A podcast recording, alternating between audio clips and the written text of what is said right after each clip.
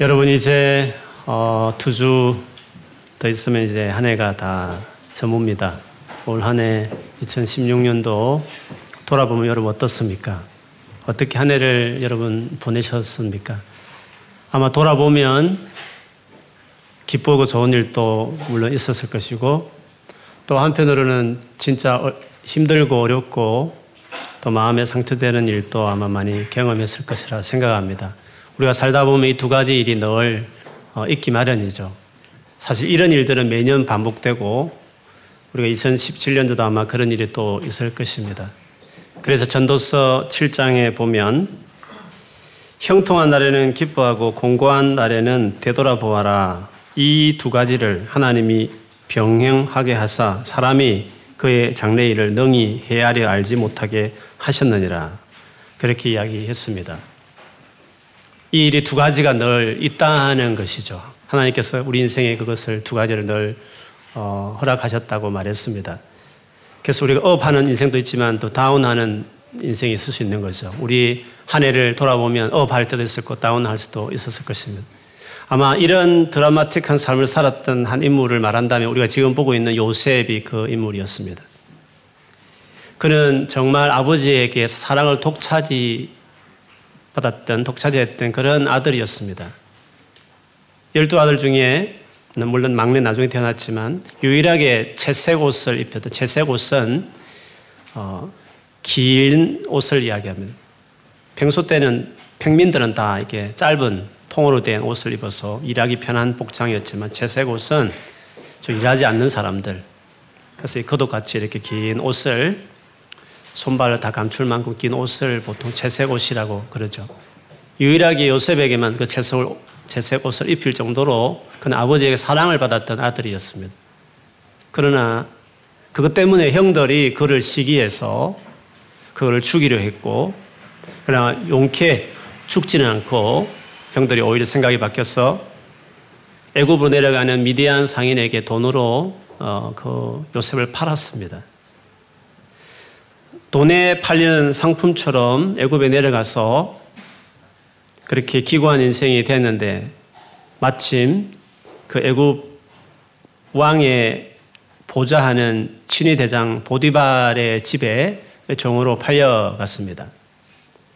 그렇지만 거기서 열심히 하고 하나님이 도와서 그 친위 대장 보디발의 집에 가정 총무가 됐습니다. 그 집으로 한다면 우리를 치고 나면 중소기업 그 이상의 중견기업의 어, 정도 되는 규모 있는 집안으로서 어떻게 보면 사장이 된 거와 똑같은 거죠. 나름대로 노예로 팔려온 주제에 그 정도 자리에 올랐으면 잘 된 거죠. 그 애굽이라는 거대한 선진국에서 그 정도 위치에서 나름대로 시킨 대로 일하는 정도가 아니라 나름대로 기획도 하고 나름대로 뭔가 일을 할 수 있는 가정 총무가 되었다는 것은 그에게 참 잘된 일이 아닐 수가 없는 것입니다. 성공했다 이렇게 볼 수도 있을 것입니다. 그렇지만 그 여주인 보디발의 여주인 보디발의 아내 그 여주인이 아, 요셉을 유혹하고 성적으로 유혹하기 시작하죠. 그래서 요셉이 그거를 단호하게 거절하고 억울하게 성폭행범으로 강간미수범으로 몰려서 감옥에 들어가는 신세가 됐습니다. 그렇게 인생이 꼬였는데 그 감옥에 들어가서 더 열심히 해서 또 간수장이 잘 봐서 그 간수 전체를 또 다 기획하고 맡아서 하는 그 자리에까지 올라가게 됐습니다. 그러다가 그 감옥에 두 명의 아주 고급 신하가 어, 들어왔습니다. 바로의 오른쪽 왼쪽 최측근이라고 말할 수 있는 거죠. 음식을 담당했던 정말 믿을 사람 아니고는 안 맡기는 그 가장 바로 왕이 신뢰하는 최측근인 두 사람이 어떤 누명을 쓰고 아니면 무슨 잘못을 했는지 조사를 하기까지 감옥에 들어와 있었는데 그 들어와 있는 기간 동안에 그 두 사람이 하룻밤에 꿈을 꿨고 그 꿈에 대한 해석을 각각 했습니다. 한 사람은 다시 복직할 것이고 한 사람은 목매어서 죽을 거다. 새의 밥이 될 거다. 그렇게 그 꿈을 해석해 주는데 그대로 좀한 사람은 그렇게 사형당했고 한 사람은 옛날 어, 직업으로 술 맡은 가는 장은 복직했습니다. 그 복직할 그 관원에게 어, 요셉이 자기의 억울한 상황을 이야기하고 이 감옥에서 좀 내달라고 끄집어내달라고 그렇게 간곡하게 부탁을 했고 그 신하는 그렇게 하겠다고 말을 했습니다. 그것이 이제 40장 우리 오늘 본문 앞에까지 내용이었습니다. 그런데 오늘 본문의 시작을 보면 만 2년 후에 라고 말했습니다. 그 앞에 보면 술 맡은 가는 장이 요셉을 기억하지 못하고 그를 잊었더라. 요셉이 그 한 부탁을 잊어버리고 그리고 그 잊어버린 세월이 2년이 됐습니다. 요셉은 아마 되게 기대했지만 또다시 낙심하고 또 막막한 어, 그런 참 힘든 상황을 또 보내는데 그걸 2년의 기간을 보냈습니다. 2년 후에 아마 요셉이 그냥 있었으면 이렇게 그냥 끝날 인생인데도 불구하고 2년 후에 그 애굽의 최고 통치권자 바로가 아주 요상한 꿈을 또 꾸게 된 거죠. 그래서 요셉은 그 꿈을 이제 해몽해 주게 되는데 그 내용이 오늘 본문에 쭉 나옵니다. 그 바로가 꾼 꿈은 그랬습니다. 본인이 나일강가 옆에 있었는데 그 강 안에 어, 소들이 일곱 마리 아주 튼튼하고 아름답게 보이는 소가 일곱 마리 나일강에 있다가 그 소가 해변가도 강가로 걸어 올라서 그 강 주변에 있는 풀을 이렇게 뜯기 시작했습니다. 당시에 애굽의 소도는 강에 이렇게 한 반 정도 발을 담궈 넣는 것이 그 습관이었대요. 그렇게 하다가 이제 강 주변에 올라온 것이죠. 그래서 풀을 뜯고 있었습니다.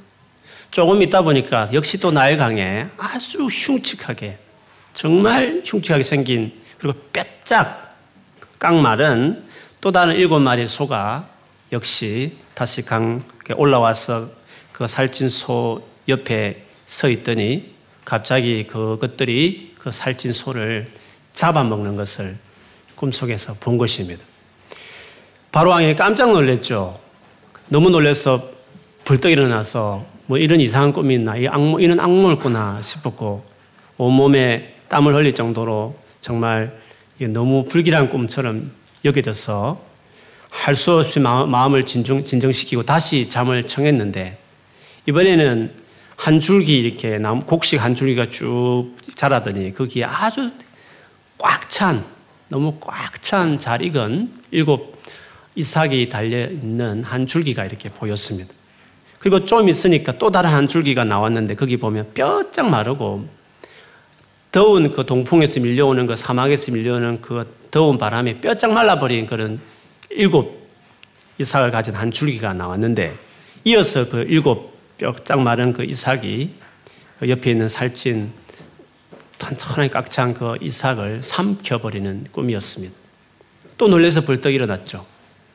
그래서 왕이 너무 놀래서 이렇게 뭔가 뜻이 있는 것 같고 비슷한 것 같아서 도무지 견딜 수 없어서 아침, 이른 아침 되자마자 모든 신하를 다 불렀습니다. 특별히 이 신비로운 것을 해몽하기에 유명하다고 말하는 점, 우리처럼 점쟁이들 다 부르고 그리고 소위 똑똑하다고 말하는 현자들을 다 불러서 이 꿈에 대해서는 이야기를 하고 이게 무엇인지에서 묻게 되는 거죠. 그러나 어느 누구도 그것이 무슨 뜻인지를 이야기하지 못했습니다. 그때 이 술 맡은 관원장이 자기가 예전에 감옥에 있으면서 자기 상황을 정확하게 꿈에 대해서 해석해 줬던 요셉을 그때야 기억하게 된 거죠.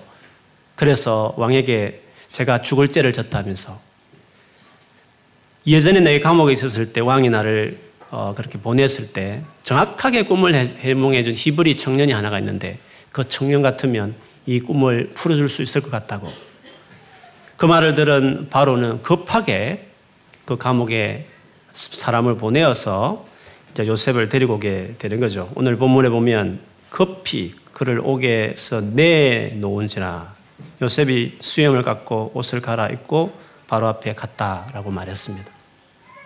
그렇게 더디 보여던 인생, 그렇게 잘 풀릴 가다가 또 다운되고 up했다가 또 다운, 이런 up and down이 계속 있던 그 요셉의 생애 가운데 긴긴 지겨운 시간이었는데 한 번 하나님이 풀리게 하니까 급하게 감옥에서 나오게 하는 그런 놀라운 일이 일어난 거죠. 이 이후에 요셉은 우리 41장 뒤에 쭉 읽어보면 알지만 애굽 전역에 바로 밑에 바로 바로 왕 바로 밑에 애굽 전체를 다 관리하고 다스리는 애굽의 총리로 그가 임명을 받고 나라를 잘 다스리는 그 일을 하는 이야기가 41장에 나오고 있습니다. 여러분, 이 요셉의 이야기는 너무 드라마틱해서 다 참 재밌게 듣기도 하고 이야기하는데 오늘 이 요셉의 인생이 어떻게 보면 해피엔딩처럼 보여지는 업으로, 최상의 업으로 그 치닫는 그의 인생의 이야기를 오늘 41장부터 이제 보게 되는데 우리가 요셉의 인생을 보면서 무엇을 우리가 배울 수 있을까요? 결국 하나님께서는 우리 인생에 잘 되게 하셔. 뭐 그런 것을 여기서 보면서 교훈을 삼아야 되겠습니까? 그것이 성경에서 우리에게 보여주고 싶고 말하고 싶은 그 내용일까 하는 거죠. 요셉이 그렇게 힘들고 어렵게 견디고 참았더니 역시 하나님께서 잘 되게 해주셔서 그런 식의 교훈을 우리가 요셉의 이야기를 보면서 역시 참아내자. 잘 되게 하실 거야. 그런 식의 어떤 교훈을 우리가 요셉의 이야기를 보면서 배워야 하느냐 하는 것입니다. 사실은 그게 아니죠. 왜냐하면 그렇지 않는 경우도 많기 때문에 그렇습니다. 오히려 요셉의 이야기를 보면서 우리가 깨달을 수 있는 교훈을 정말 삼아야 될 것은 요셉을 향한 하나님의 계획이 있었다는 것이죠. 그가 생각지 못한 하나님이 요셉을 통해서 뭔가 하고 싶은 하나님의 계획이 그에게 있었다. 그리고 정말 안 될 것처럼 보여진 꼬이는 인생이었지만 하나님이 결국 그 일을 이룰 수 있는 사람으로 결국 그를 인도하셨다. 그것을 우리는 요셉의 이야기를 통해서 볼 수 있습니다. 그것이 표면적으로 보면 잘 된 것으로 나타났지만 표면적인 것으로 우리가 그렇게 통일시킬 수 없고 어쨌든 내용적으로 본다면 요셉을 위한 원래 요셉을 위해서 계획했던 그 하나님의 계획을 마침내 여러 가지 우여곡절이 있었지만 하나님께서 놀랍게 역시 성취하셨다. 그것을 보여주는 것입니다. 그것은 우리에게 동일하게 적용할 수 있는 것입니다. 우리의 인생에 업이 되기도 하고 다운되기도 하고 그리고 지난 한 해도 그렇게 살아왔고 앞으로도 그런 일들을 경험할 수 있겠지만 분명한 것은 그게 동일한 일이 아니라 그냥 인생이 뭐 그런 거지 뭐 잘 될 때도 있고 못 될 때도 있지 그런 식의 어떤 일반적으로 말하는 이야기가 아니라 표면적으로 보면 똑같은 일이 계속 반복되는 인생같이 보이고 매년이 그렇게 달라진 것처럼 보일지 모르겠지만 그러나 그렇지 않다는 것입니다. 매년 다른 것이 있다는 거죠. 매년 뭔가 어, 전진하는 것이 있다는 것이죠. 그것은 하나님이 우리 인생을 향한 계획에 걸맞게 우리 인생이 인도받고 있다. 그것이 우리 보기에 뭐 업되고 다운되게 보여질지 모르겠지만 계속 다운으로 계속 가는 인생같이 보일지 모르겠지만 그러나 표면적인 그와 관계없이 우리의 인생을 속을 쑥 들여다보면 하나님 눈으로 보면 우리 인생이 하나님 놀라운 계획, 우리를 향한 그 플란대로 우리가 인도받고 있고 그 잘 되는 방향으로 계속 하나님께서 이끌고 있다. 그것을 우리가 말할 수 있습니다. 요셉은 아마 그냥 사랑받는 아버지로부터 사랑받는 한 아들 정도로 만족하고 살 뻔한 인생이었습니다. 그냥 특별하게 아버지에게 사랑받으면서 그냥 그렇게 뭐 유산 물려받아서 살 수 있는 인생으로 만족할 수도 있을지 몰랐겠어. 그러나 하나님은 요셉을 향한 계획이 거기에 있지 않았습니다. 그리고 보디발의 그 시대장, 진해대장 집에서 나름대로 어떤 사장, 그 집 전체를 관리하는 중견기업의 사장 정도로 그냥 살아도 만족할 수 있는 인생이었지만 하나님의 계획은 거기에 머물지 않았습니다. 요셉을 향한 하나님의 계획은 그를 애굽의 총리로 세워서 뭔가 하나님이 하실 일이 있었다는 거죠. 그 일이 뭡니까? 굳이 요셉을 애굽의 총리로 세워야 될 이유가 있었습니다. 단순히 뭐 성공하기 위해서 어차피 들어선 인생 잘 되게 하기 위한 목적으로 그래서 일단 높일 목적으로 그래서 총리로 세운 것이 아니라 그가 총리가 돼야 될 이유가 하나님의 특별한 계획이 있었기 때문에 필로상 그렇게 하신 것이었죠. 요셉이 애굽의 총리가 돼야 될 이유가 어디 있었습니까? 창세기 계속 읽어보면 알겠지만 그 요셉의 가족, 우리식으로 하면 앞으로 이스라엘 민족이 될 그 초창기 멤버들이죠. 이스라엘 나라가 될 초창기 멤버들이죠. 그들이 창세기 보면 70명이 됐는데 그 70명 순수한 이스라엘 자손들이죠. 물론 거기 붙은 종들 치면 아마 제가 생각한 3, 4천 명은 됐을 거예요. 그리고 가축대 다 끊으리면 웬만한 대기업 정도 될 수 있는 큰 족장이었는데 그 앞으로 이스라엘 민족을 만들 초창기 멤버들 그들을 애굽 땅으로 데려오기 위해서 요, 요, 요셉을 총리로 세운 거죠. 왜 애굽으로 내려와야 될 이유가 있었느냐 하면 애굽이 민족을 이루기에는 가장 적절한 땅이었어요. 팔레스틴은 계곡도 많고 사막도 많고 그래서 거기서 민족을 이루기는 적절하지 않았어요. 그리고 이미 원주민도 많이 살고 있었고.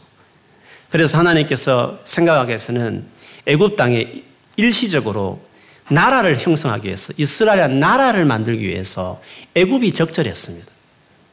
그래서 요셉을 먼저 보내고 마침내 그를 총리로 세운 다음에 총리가 되었을 때 요셉이 자기 가족들을 딱 거기서 가나안 땅에서 애굽으로 내려오라 해가지고 가장 좋은 애굽에 좋은 고센이라는 그 기름진 땅에다가 자기 그 가족들을 딱 정착시키게 되죠. 그렇게 430년이 지난 이후에 이스라엘이란 지금의 말하 이스라엘 나라가 만들어지게 되죠. 이스라엘 나라를 만든 이유가 뭡니까? 궁극적으로 이스라엘 나라를 만든 이유는 예수님을 보내기 위해서 만드신 것입니다. 즉, 우리를 구원하기 위해서. 창세기 3장에 말하듯이 하나님을 떠나는 우리 인간들을 그냥 내버려 둬도 우리는 할 말 없지만 하나님 우리를 사랑해서 우리를 구원하기 위해서 자기 아들 예수님을 이 땅에 구원자로 보내기 위해서 보낼 나라를 만들 필요가 있었습니다. 덤성 이만희처럼 나타나면 그거 누가 믿어요? 혼자서 만났다면 누가 그걸 증명할 수 있나요? 그러나 하나님은 그렇게 비상식적으로 혼자 그냥 말하면 다 믿는 식으로 그렇게 객관성도 없고 역사성도 없도록 우리를 에게 메시아를 보내지 않아요.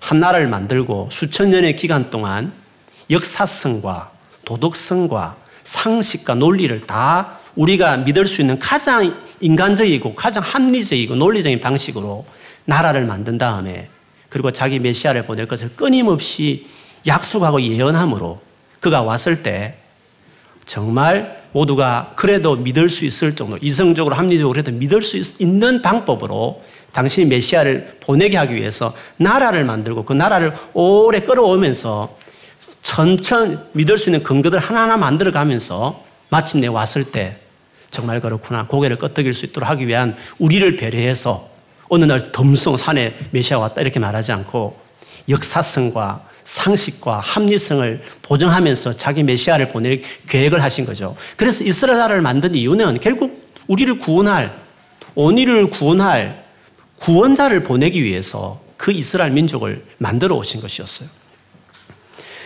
그렇게 본다면 요셉이 요셉이 이 타이밍 때 역할이라고 하는 역할은 우리를 구원하기 위한 중요한 자기 그 가족들이 이스라엘 민족을 만들기 위한 어떤 그 역할을 하기 위한 점에서 그, 그 타이밍 때 아주 큰 일을 하게 된 거였죠. 요셉은 하나님의 계획, 자기 가족들을 이스라엘 백성 만드는 그 일을 위해서 꼭 필요한 애굽으로 자기 가족들을 데려오는 그 일을 위해서 요셉이 그때 애굽의 총리가 될 필요가 있었기 때문에 하나님 그렇게 하신 거였고 젊었을 때부터 꿈을 통해서 그 비전을 보여주신 것이었어요. 그렇기 때문에 요셉을 통해서 알 수 있는 것은 하나님은 당신의 계획이 있고 그 계획은 다름 아니라 하나님 나라, 이 땅을, 온 땅을 향한 하나님의 특별한 그 플랜을 위해서 한 사람 한 사람을 부르고 그 플랜에 맞게끔 우리 인생을 이끌어가는 일이었고 요셉은 바로 그런 계획에 따라서 쓰임받은 것을 볼 수 있습니다.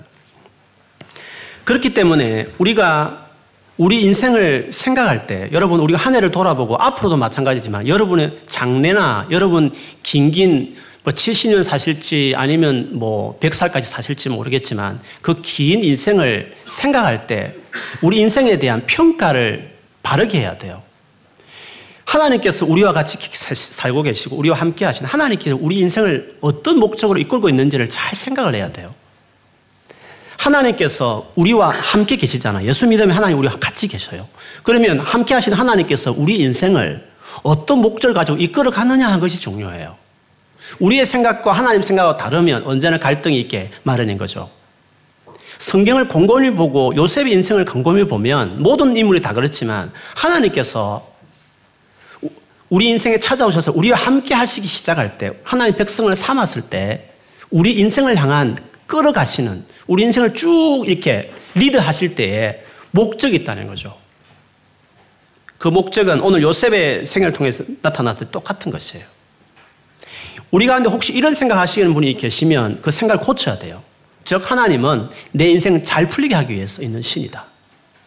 혹은 하나님은 내 인생 성공시키기 위해서 내 인생에 들어온 신이다. 이렇게 생각하면 여러분 반드시 실망할 일이 생길 것이에요. 처음감 우리는 잘 살 사람들이에요. 100년 정도가 아니라 천년, 만년, 억년, 영원히 우린 잘 살아갈 사람들이에요. 검, 보석할 것 없이 부족한 것 없이 없는 그 인생이 30년 후에 혹은 50년 후에 70년 후에 우리는 거기 영원히 살게 될 사람들이에요. 그런데 그것, 그렇게 살아갈 것이 뻔한 하나님 입장에서 이 땅에 살면서 그저 많은 금을, 금을 더 모으고 우리가 또 성공하는 것을 목적으로 우리 인생을 끌어간다? 그것이 우리와 함께 하시는 하나님의 이유다. 여러분 그렇게 생각하십니까? 그렇지 않습니다. 하나님께서 우리 인생을 잘 풀리고 성공하고 유명하게 만드는 것을, 그것을 정말 중요한 목적을 가지고 우리 인생에 같이 계시는 것이 아니고 그, 그 목적으로 우리 인생을 끌어가지 않습니다. 그런데 우리가 만일에 그것으로 생각한다면 우리 인생 가운데 풀리지 않는 질문들이 참 많아요. 여러분 살다 보면 하나님께서 나를 사랑하시면 잘 되게 해주시는데 왜 내 인생에 이런 어려움이 생겼지? 풀리지 않는 의문들이 너무너무 많이 생기는 거예요. 그런데 곰곰이 성경을 보면, 진짜 하나님을 보면, 하나님은 내 성공시키기 위해서 그렇게 내 인생에 함께 하시는 것이 아니에요.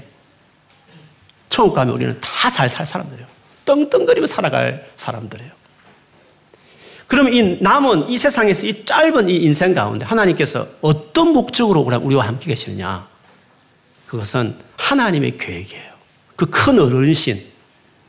하나님께서 저와 여러분, 그리고 우리 모두를 처음을 구원하시고 그 하나님의 그 영광을 쉐어하기 위해서 계획하신 그 놀라운 계획, 하나님의 그 플란을 이루시기 위해서 그 목적을 이루기 위해서 우리 인생에 들어오셨고 우리는 어차피 그를 보장받은 사람이 아직도 그 하나님 나라를 이 땅 이루가기 위한 그 목적을 위해서 하나님께서 나와 같이 계시는 것이에요.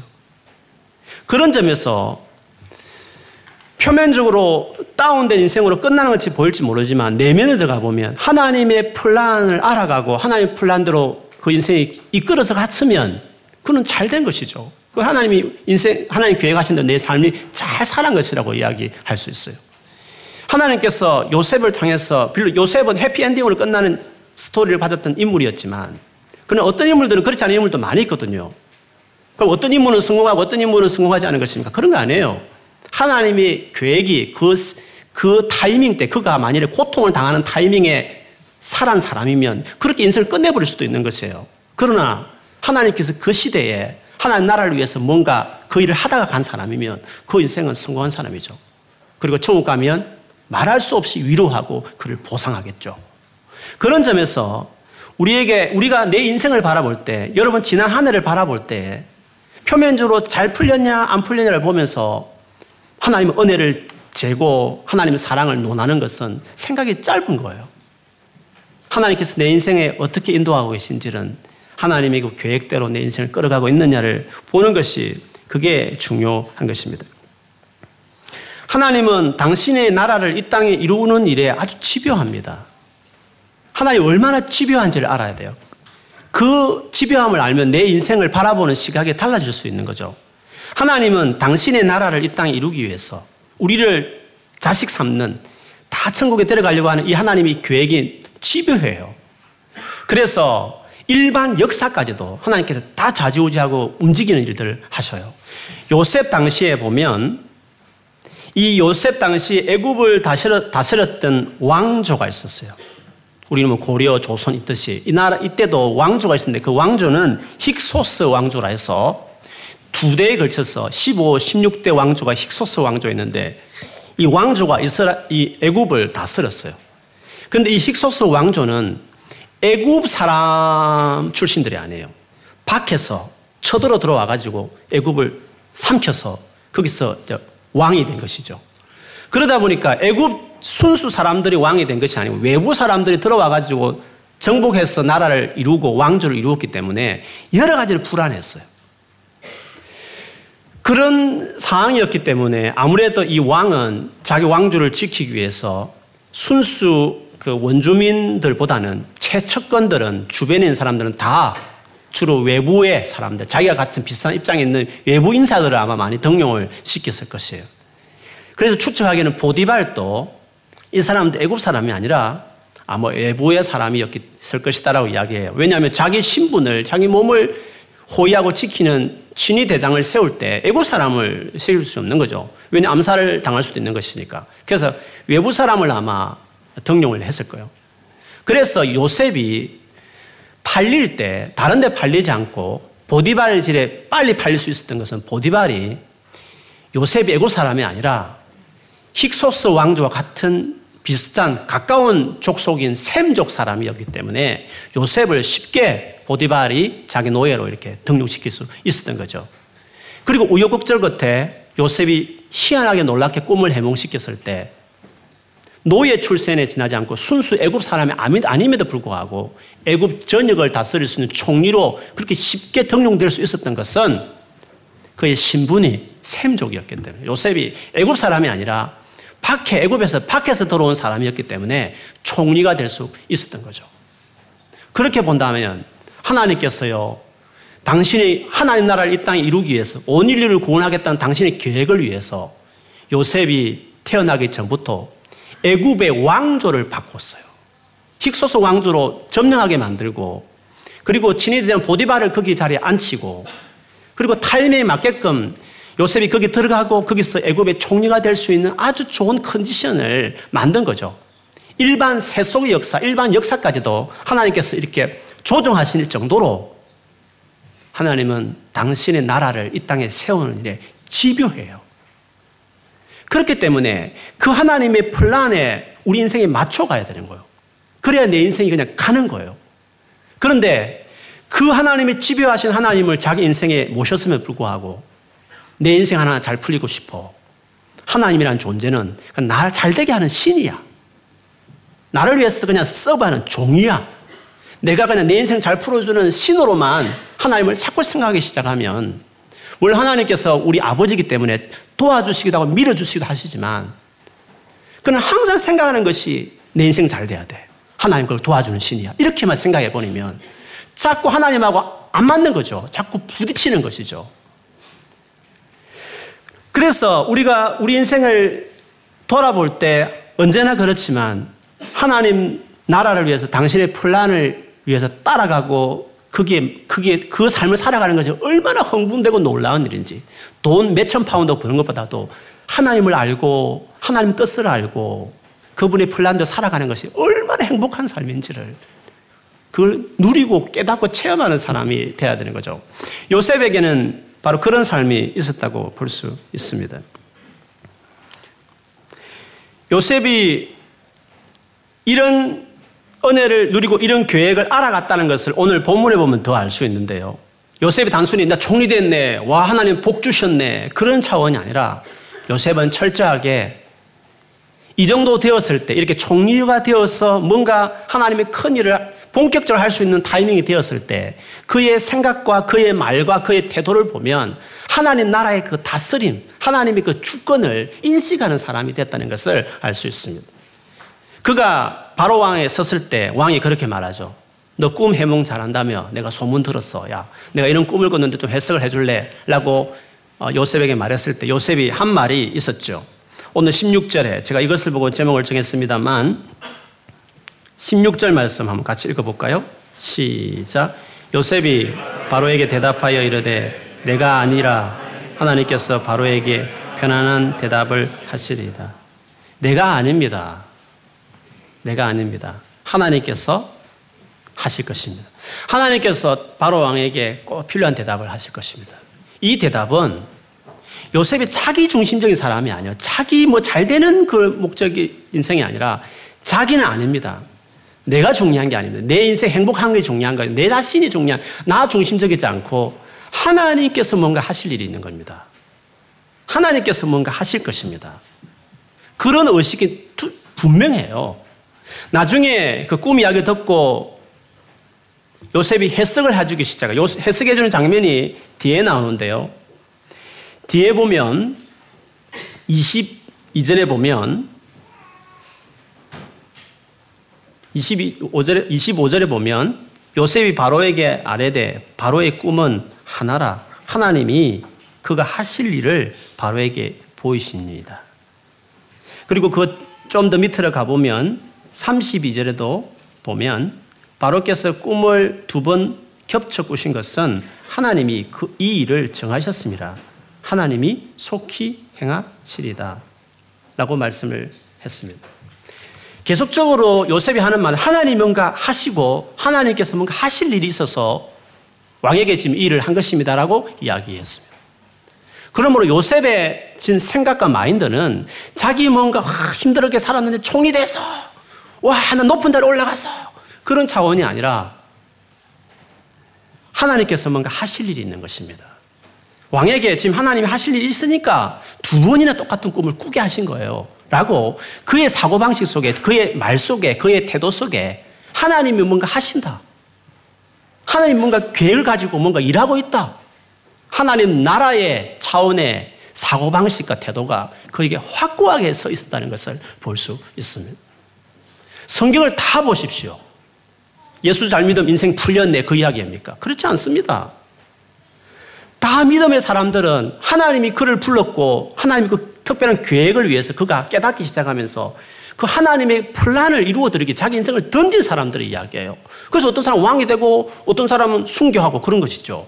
포지션이 다 다른 거예요. 어떤 사람은 잘 나가는 포지션에 있었으면 왕도 되고 총리도 되겠죠. 어떤 사람은 그냥 종이 되기도 하고 그냥 끌려가기도 하는 것이에요.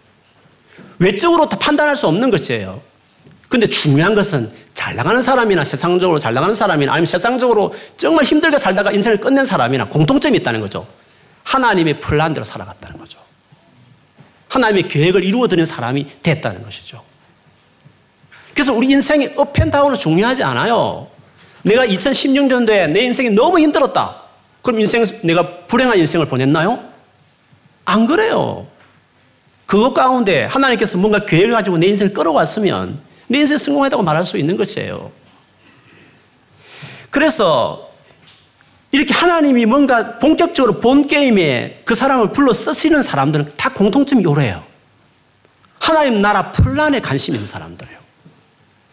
하나님이 일에 자기 마음을 오로지 드리는 사람들이라고 말할 수 있어요. 자기 자신을 위해서 살고 자기 자신을 뭐 도와주는 신 정도로 하나님을 생각하지 않았어요.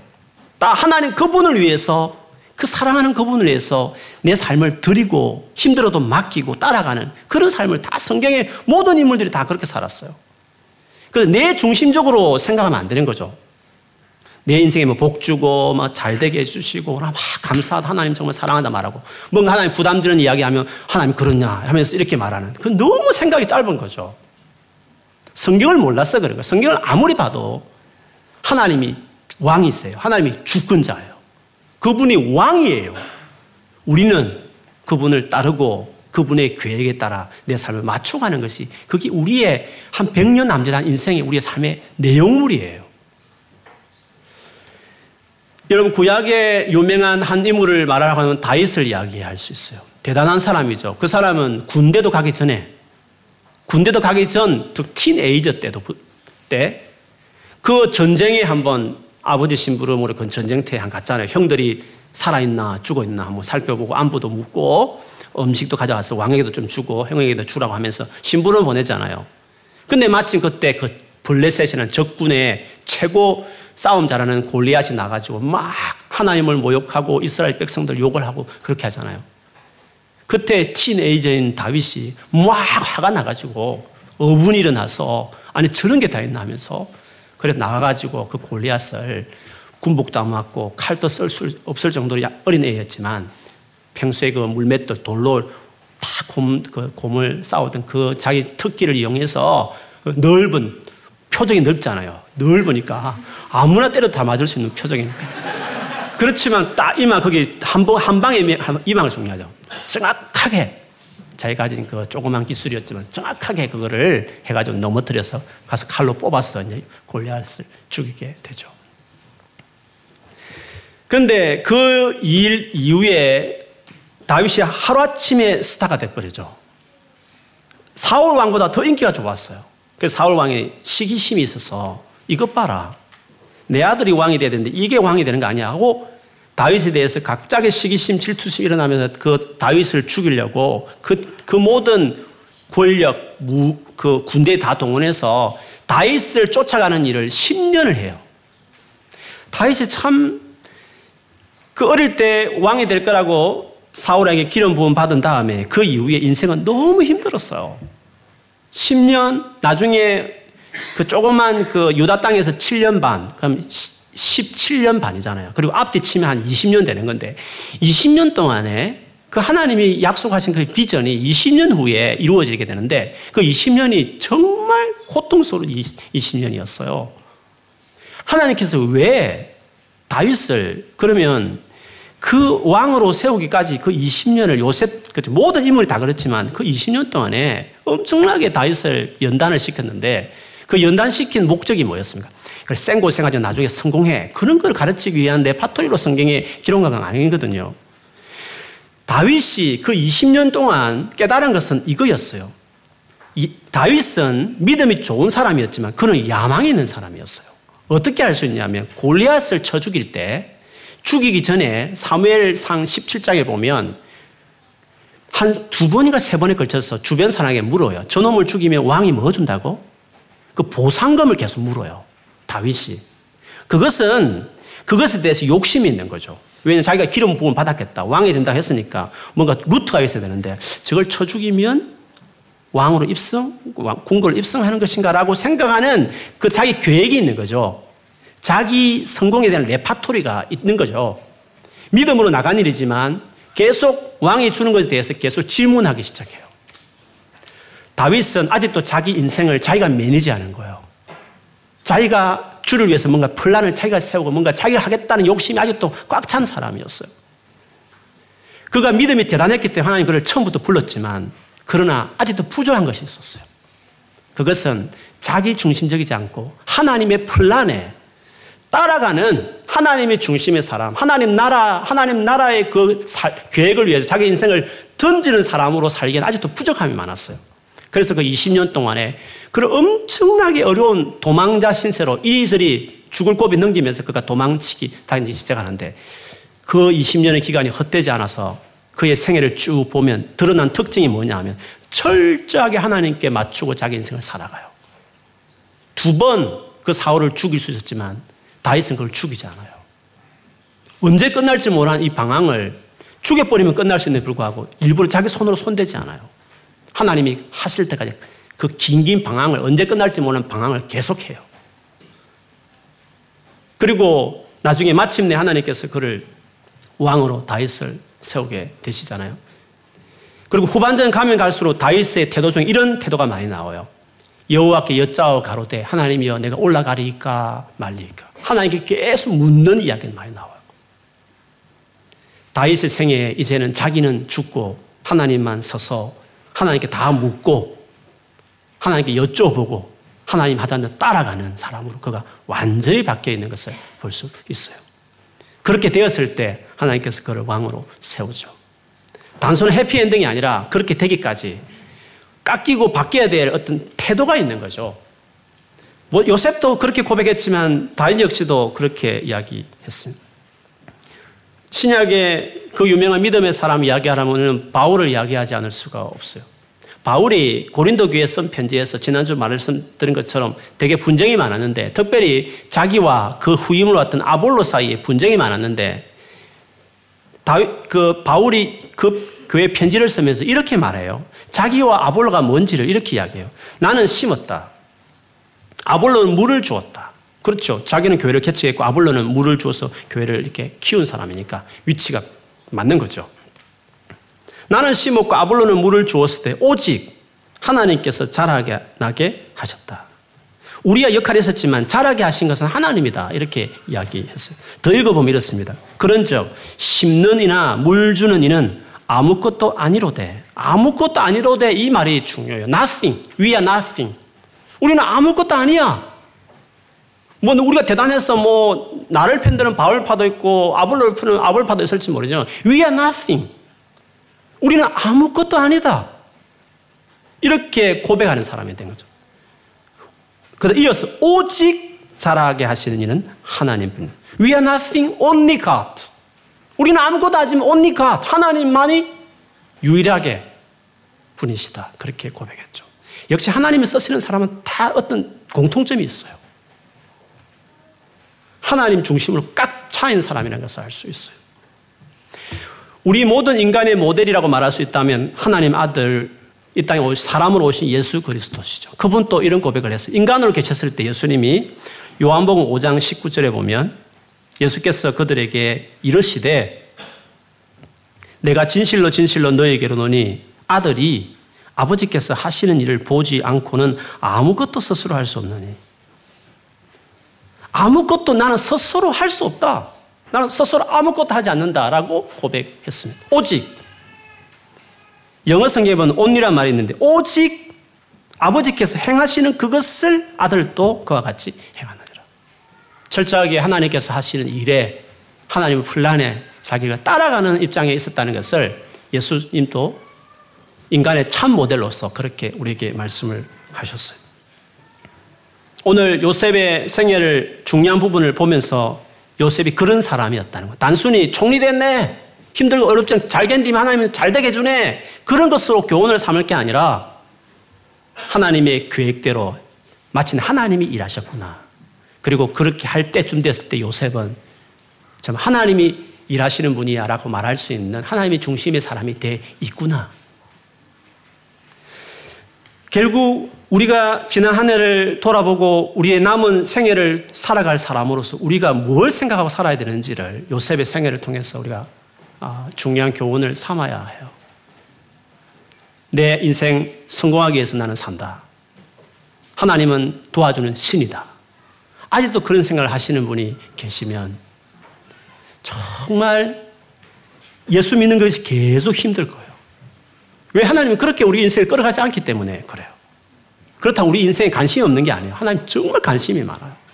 그러나 하나님은 그것만을 위해서 목적으로 우리를 우리 인생에 같이 하는 분이 아니라는 것이 중요해요.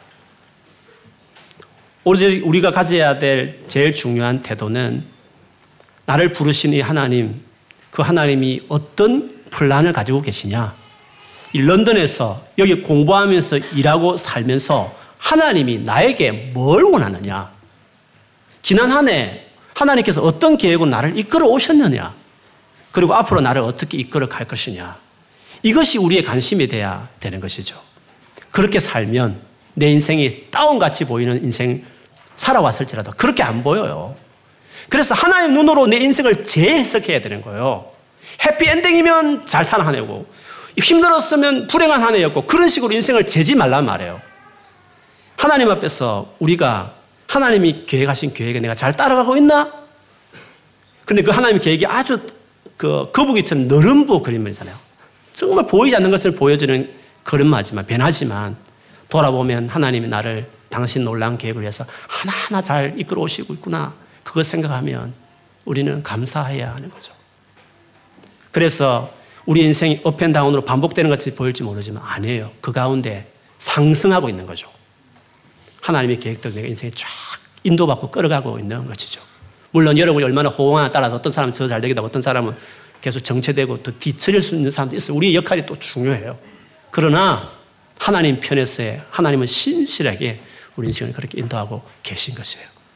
그러므로 올 한 해를 마무리하는 이 시점에서 다만 힘들었던 한 해를 생각하면서 너무 우울해하지 말고 하나님께서는 신실하게 당신의 놀라운 계획을 위해서 내 인생에 함께 하셨고 돌아, 보셨고 인도해 주셨다는 거. 아직도 내가 기도한 거 안 이루어졌을지 모르겠지만 하나님 다 듣고 계시고 나를 앞으로 신실하게 잘 인도해 가실 것이다. 확실히 믿고 내 편에서는 하나님 잘 섬기자.